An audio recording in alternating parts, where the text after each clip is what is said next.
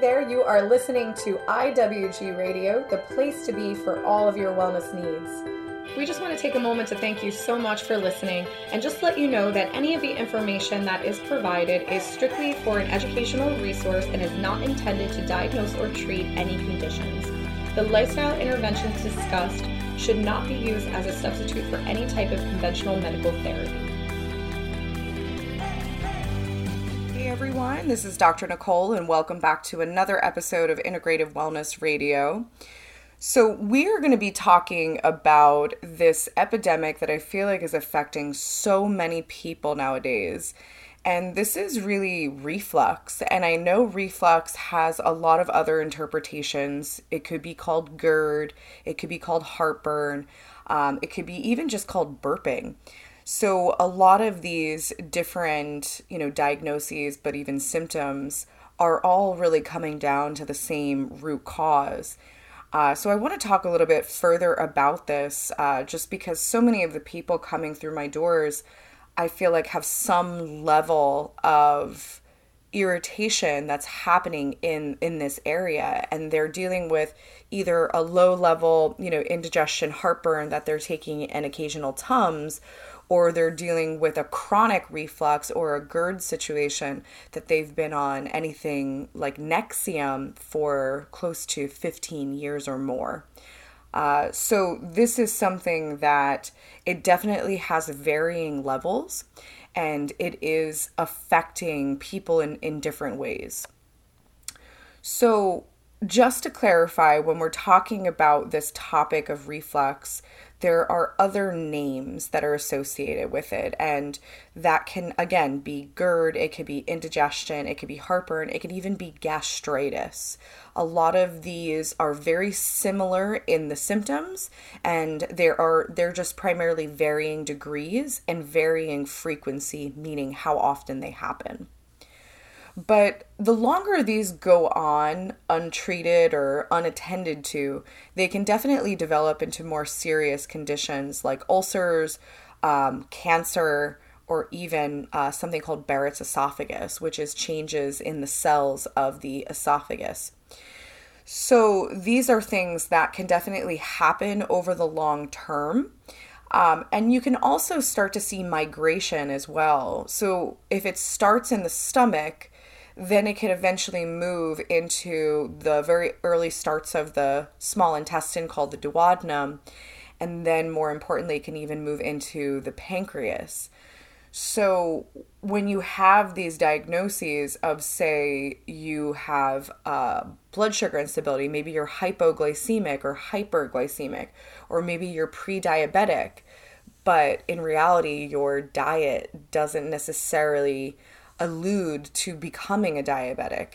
You might be thinking, well, what's going on with my system? You know, how can this happen? And you can actually have the same issues that occurred in the stomach causing your reflux or indigestion that then moved into affecting the pancreas. Because all of these organs that I'm describing the small intestine, the stomach, as well as the pancreas are all, first of all, connected and they're in very, very close proximity. So you will definitely see commonalities with the different problems in those three areas. The other really interesting thing about the duodenum, which is the very early start of the small intestine, is that's actually where you absorb all your B vitamins. So, this is really, really significant for that person who is never able to get their B vitamin levels up despite their supplementation uh, and even potentially uh, utilizing IVs or shot, uh, B12 shots. So, this is really something that's ex- very significant because you might be trying to fix what you think is a problem, but it's really an effect of other issues. And for those of you that are dealing with a, you're maybe dealing with indigestion, but you're also dealing with a B12 issue, and you know that because you've had testing, you definitely want to check out my podcast called Autoimmune Pernicious Anemia, because that is very, very eye opening to the process that can happen that can actually affect both the stomach in addition to the absorption of the B vitamins. So I go a little bit more in depth in that specific podcast. So, some of the major symptoms, I think this is important to go over because I personally was someone who had uh, gastritis and I really didn't know. I this was told to me through the different lab testing that I do in my practice. Um, specifically, one of our technology is called bioresonance scanning, and my one of my primary issues in my body was was my stomach. It was uh, it kept coming up as gastritis and. I was very surprised because I didn't personally feel like I had tons of symptoms in that area. But once it was on my radar, I actually started to pay more attention. And I did start to realize that if I ever had any type of like discomfort or cramping in the stomach, it was always near my left rib cage. And that's actually where your stomach is located. Um, I didn't necessarily have tons of like reflux indigestion, but I did have occasional burping, especially with eating the wrong things. Like if I ate too much uh, carbohydrates, bread, wheat, things like that. Um, but I also had a lot of um, bloating that was very high up. I would deal with like bloating that would sometimes bother me that would be right below my sternum, like almost in between the rib cage. And that is another sign of having issues in the stomach that potentially have actually even moved into the small intestine as well as the pancreas. So this is definitely just significant for you to to understand is you're not always going to have tremendous amount of symptoms. Uh, you might have the very occasional indigestion, and you would blame it on eating the wrong thing. I'm doing air quotes currently, but um, that would maybe cause you to take something like a Tums or a Pepto Bismol and then you kind of move on. But usually this becomes more evident when the symptoms are happening with most meals or it's happening on a daily basis and you find yourself constantly grabbing for the Tums or even getting onto something a little bit stronger. So, the most interesting aspect of this is that when we have reflux, indigestion, GERD, whatever the case may be, we usually are grabbing for things that are going to lower the stomach acid to relieve our discomfort. And most of the time, it works and we feel better. And I found this to be really, really interesting when I actually started to understand the mechanisms behind um, reflux and indigestion and, and uh, irritation in the stomach. And it's actually I would say 95% of the time, the issues stem from a lack of acid. So this might sound really confusing because you take an acid blocker, again, like a Tums or a Pepto Bismol or, or even a Nexium, and it goes away. So, how would it make sense that it, it is a lack of acid? So, primarily, when you're dealing with the physiology of the body, it's never one dimensional, it's always more complicated. So, your stomach is in charge of producing acid, and the acid is in charge of helping you to not only break down your food, but it's also in charge of warding off any type of pathogens or infections. And you might be thinking, well, like, why would I get infections in that area? So, pretty much every time you eat food, it has some level of bacteria and in addition to that, most of the time when you're eating animal products, it includes meat, fish, poultry, uh, in addition to dairy. A lot of our animal product, as well as dairy, will contain some level of parasite infection in addition to bacteria.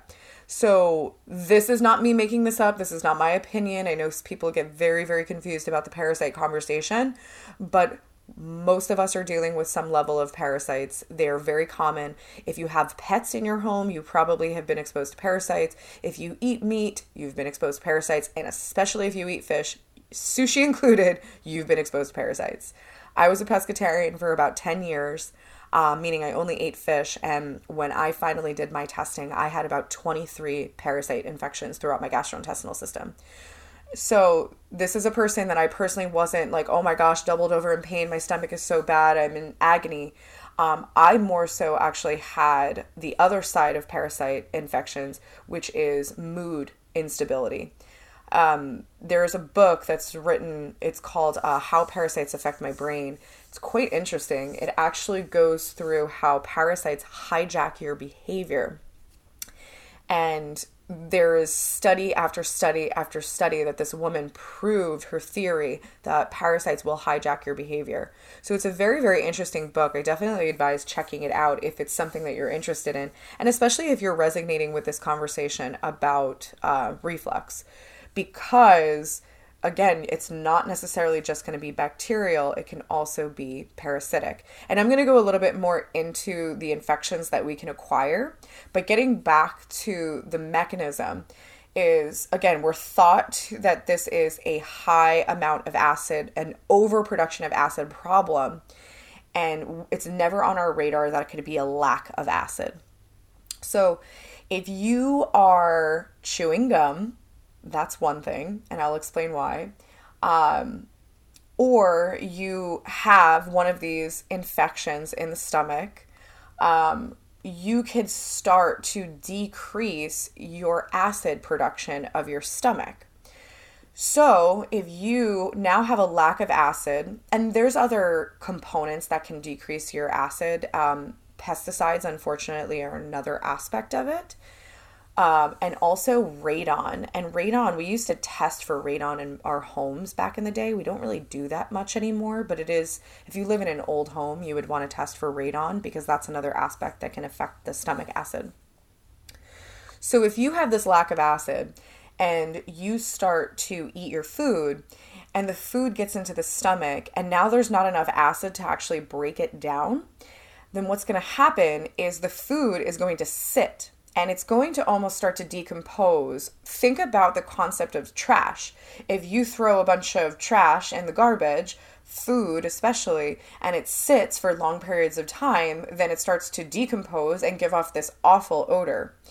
So you pretty much have this food, it's sitting in the stomach, it's not being able to bro- be broken down in an effective manner. So now that food actually starts to produce rancid acids. And the rancid acids are actually what give us the irritation, the reflux, the burping, the bad breath. It gives us all of those symptoms. So then you go pop your Tums or your proton pump inhibitor, your Prevacid, your Prilosec, whatever it is, and you immediately feel better but you're actually creating a worse negative feedback loop because as soon as you put in those types of medications, you are actually now further dropping the stomach acid and further debilitating the body's ability to make acid on its own. So, this is very, very eye opening for people because when I start to work with them and I find that their stomach acid is bottomed out, then we start to kind of work on how we're going to stimulate the acid production. And they're sometimes kind of nervous about that. And once they start doing it, because we don't use anything aggressive, they're like, oh my God, I cannot believe that I'm able to get through a day without taking my Nexium, my Prevacid, my Tums, whatever the case may be. So it really just validates that this is really a lack of acid production that and my body has a lack of the ability to actually break down the food that I'm eating. So that is just so so significant because you're able to fix the root cause opposed to palliating the symptoms. So the other layer to this that's really really important is it's not really just about uh, the lack of acid production because it also comes back to well why? Why would my stomach have an issue with acid production? And partly that can again be the pesticides the the radon as well as the chewing gum but it also can be infections that we acquire through food and, and other types of exposures. So some of the most common things that i find in the stomach is one being called h. pylori so, if you're someone who has been suffering with indigestion, heartburn, you know, you've had to take tons of medications, you've also um, potentially even had ulcers, you really need to get checked for H. pylori. And I say H. pylori because it is very, very common, but there are so many different infections that you can acquire in the stomach outside of H. pylori. But this is something that I do find often, and it really creates a lot of issues. It creates tons of inflammation. It starts out with gastritis, and the longer that the H. pylori lives there, it can create a lot more issues. So, even for me personally, when I actually tested my stomach, I ended up not just having H. pylori, but I also, in addition, ended up having E. coli in my stomach as well as salmonella. And those things you feel i feel like you hear about e. coli you hear about salmonella and you hear about the extreme cases. You hear about the people that were severely ill with you know vomiting diarrhea. They had to be hospitalized. They were on ivs for fluids because they were so dehydrated and that's not always how it manifests.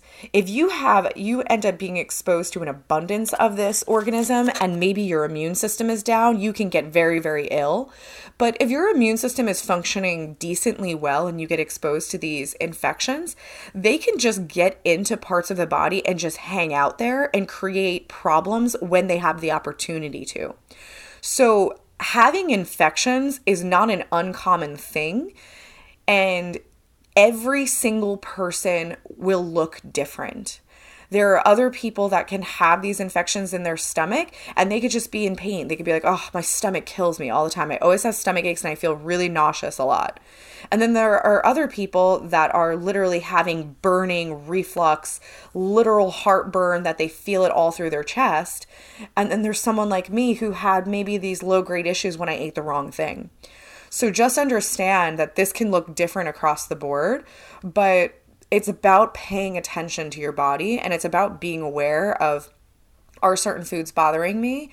You know, am I having this like low grade discomfort on my left rib cage side? Am I getting bloated high up on the abdomen, like up between the the rib cage right below the sternum. It's being conscious of these things so that you can be proactive before they become a bigger problem. So I want to explain the chewing gum thing because when I have someone that has this diagnosis and then I have to tell them to stop chewing gum, they usually get upset because some people they use it as a stress reliever or an anxiety reliever or it helps them concentrate, you know, whatever it is for them.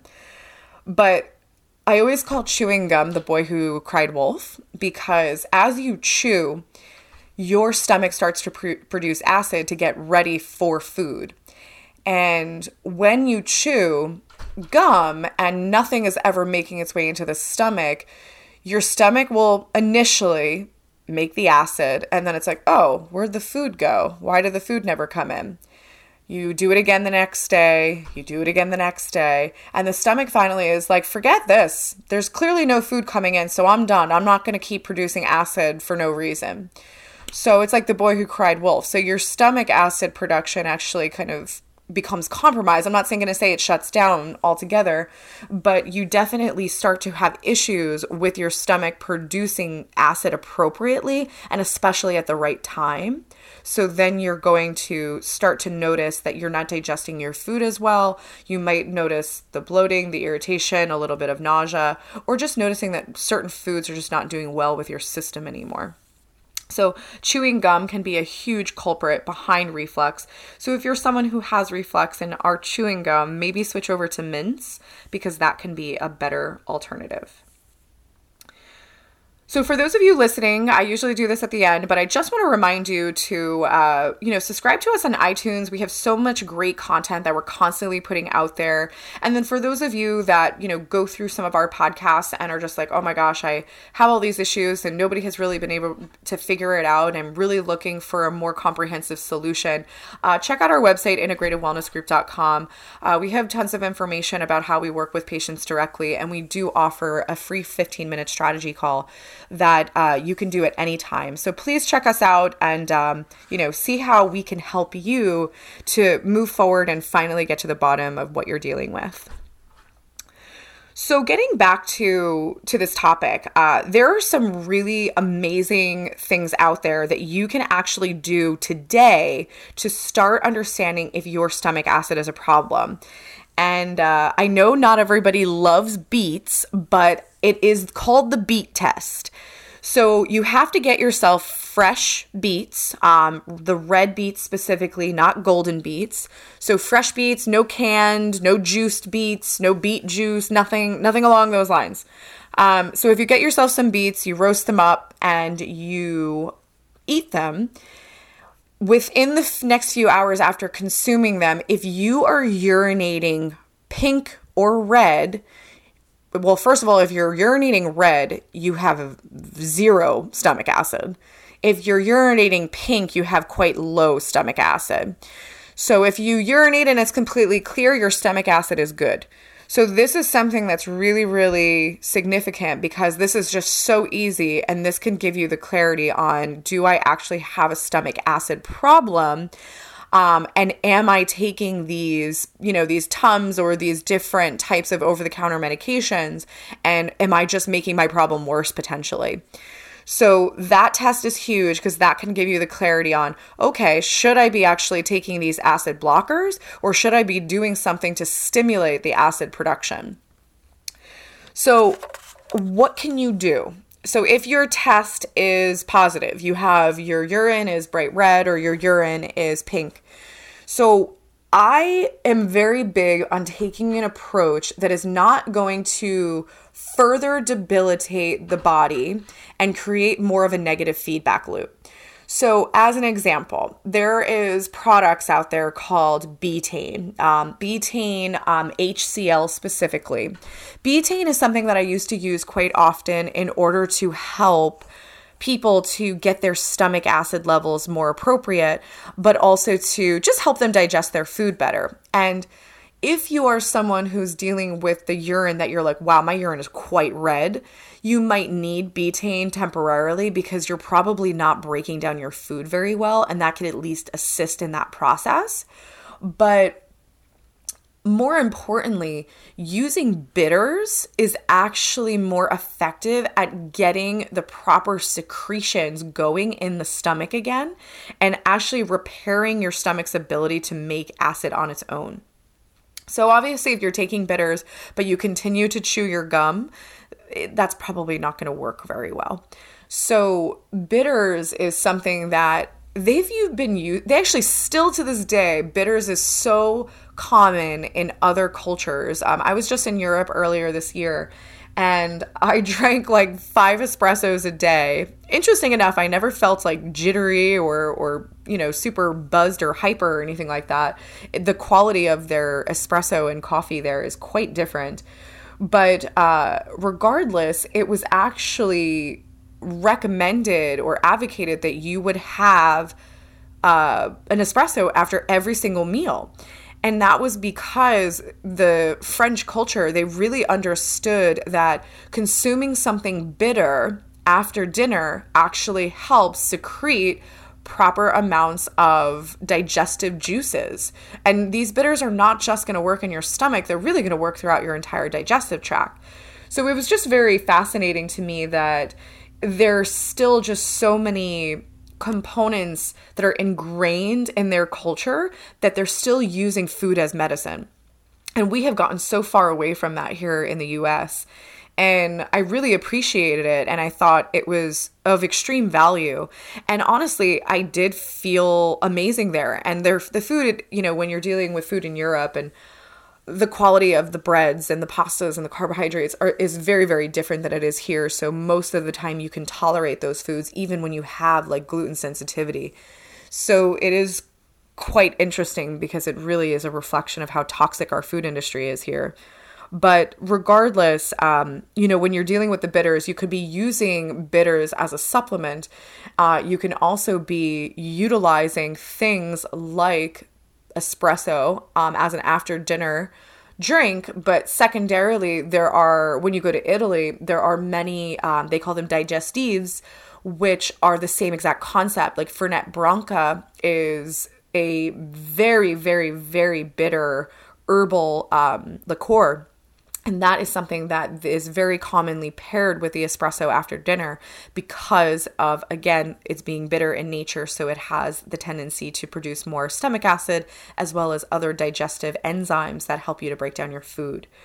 So, uh, so this is definitely not a foreign concept, but the biggest thing that I'll say is if you are the person who's been on Nexium or other types of uh, proton pump inhibitors for many, many, many years, you might not be able to just utilize bitters. You might also need other types of support.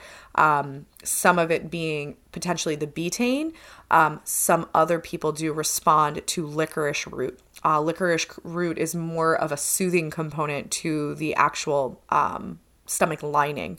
So there are many ways that you can go when you're trying to just have this more natural alternative that you can do on your own. I cannot provide dosages. I know a lot of people ask for that, but every single person is extremely, extremely different. Um, the best thing that you can do is you can utilize uh, the bitters um, and start with a small dose and work your way up until you feel like most of your symptoms have resolved. Um, personally, the brand that I love is Quicksilver. Quicksilver has two different types of bitters. They come in a pump, so they're really nice because you can kind of cart them out to um, if you're going out to dinner and you just pump them under the underneath the tongue, uh, right directly into the mouth, and they taste pretty good.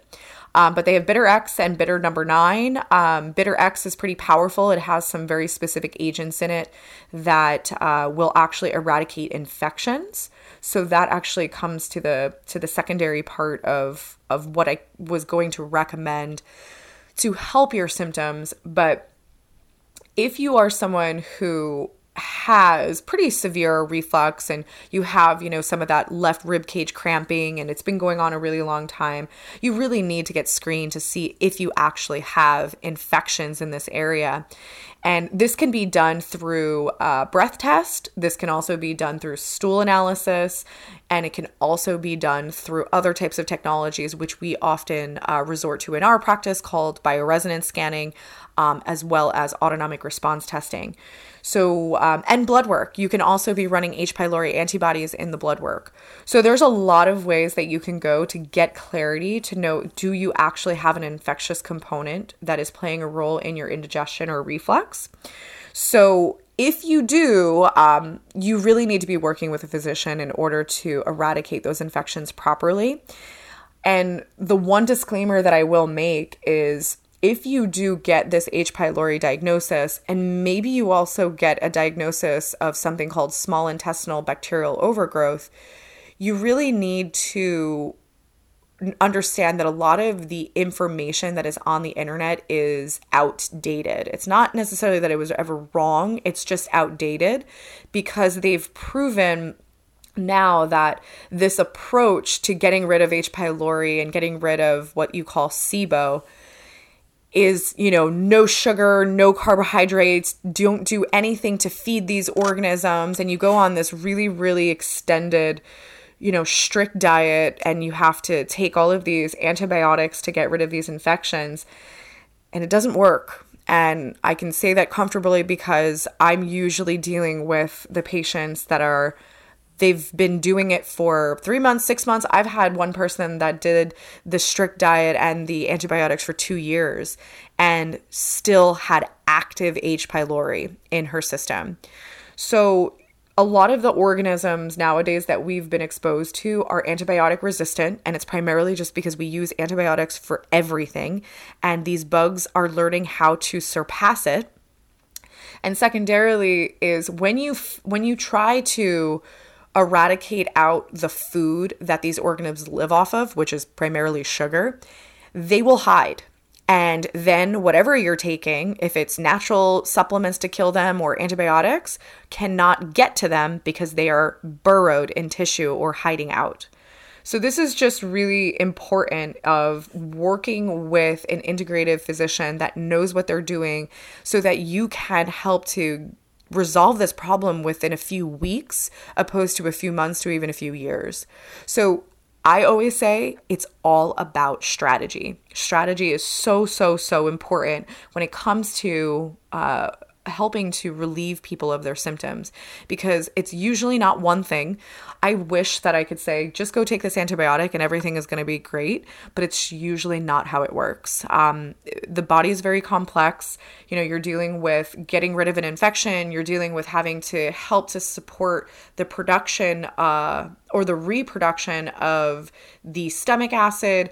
And then you're also maybe considering has the issues in the stomach moved into the small intestine? Has it moved into the mouth? And now you're dealing with uh, gum issues, receding gum line, um, bleeding gums, or even has it gotten into the tonsils? So sometimes when you have things for long periods of time, it can move and affect the surrounding areas. So, really, the biggest thing that I'm driving home is work with an integrative physician in order to get to the bottom of it and also to prevent you from being on this really really long path that you don't see success at the end of because I do see that very very commonly. So, if you are looking for someone to work with local to the area, um, check out our website again, integrativewellnessgroup.com. And we do do free 15 minute strategy calls so you can learn a little bit more about how we work directly with our patients. And again, Check us out on iTunes if you're listening to us on Podbean because you can download the app and subscribe to us and always be updated as to when we are posting new podcasts. So I thank you for listening and I hope this was extremely helpful. Don't forget to do your beet test to check on your stomach acid um, and get that clarity so that you can get yourself on the on the right path. Okay guys, I will see you next week.